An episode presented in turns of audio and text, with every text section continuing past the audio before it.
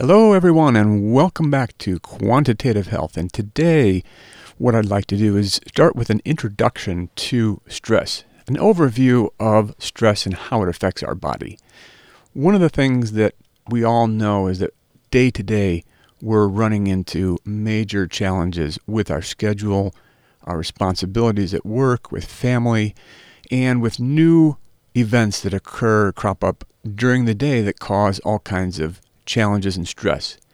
So, today, what I'd like to do is give you a sense of what happens when we become stressed, and in particular, what happens when we talk about chronic stress.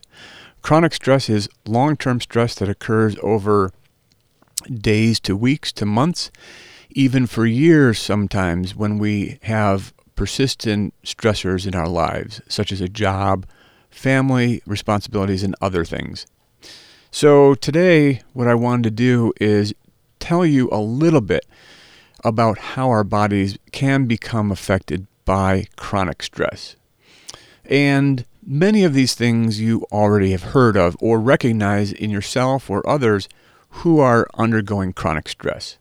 So, for example, we see irritability, uh, which in some cases can be actually very extreme and manifested in all kinds of emotional changes.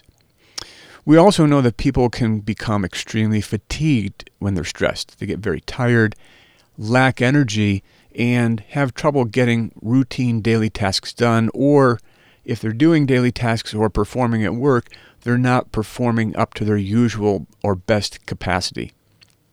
Another manifestation we see with chronic stress are headaches, head pain that can be actually prolonged, lasting from several hours to even days.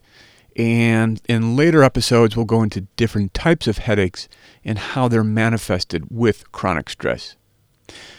Other signs and symptoms that we see with chronic stress that we all know are things like difficulty concentrating or an inability to concentrate on a task, on reading, on doing computer work, or on other job responsibilities that are really important. We also see people experience what we call rapid or disorganized thoughts when they are undergoing chronic stress. In addition, they may have difficulty sleeping, they're not eating well, their digestion is not good. Um, they may actually have a change in appetite. For example, they lack an appetite and therefore they're not eating either correctly or they're not eating regular meals. We also see a host of mental status changes or emotional changes, for example, a feeling of helplessness. And that can be manifested particularly with chronic stress where we feel like we're not in control anymore. We also see loss of control or perceived loss of control, low self esteem, nervousness, and one thing that many people may not appreciate is how integral stress is to the immune system. And the immune system we'll talk about in greater detail later on. But it's the immune system that helps fight off infection. Infection due to a virus, a bacteria, a parasite, fungi, and other things that are in our environment every day. And if we don't have the tools or that intact immune system to fight off this infection, we can actually become sick as a result of stress. And there's a direct correlation to stress and the function or lack of ability for our immune system to function really well when it's called upon to defend us from invading microbes. The other health consequences that we see with chronic stress can infect other systems in our body. For example, our cardiovascular system. We can see evidence of heart disease with chronic stress. We also know that we see high blood pressure with chronic stress. Diabetes and obesity can result from stress.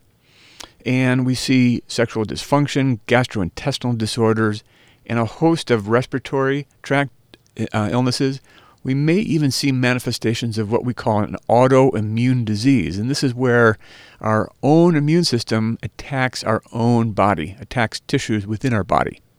We're going to talk much more about autoimmune diseases later on and how we can deal with them and how we can treat them and prevent them as well.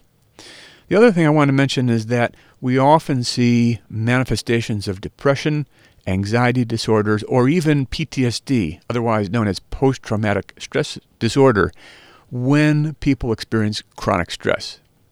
So, this is a major challenge, as you can see, for us because stress affects almost every system in our body.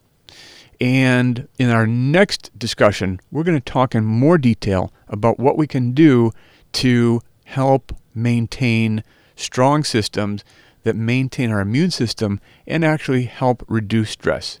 And I'll give you a clue.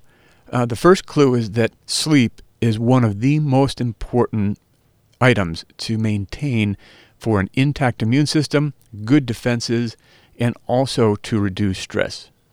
So, with that, I will see you soon, and thanks for joining me today.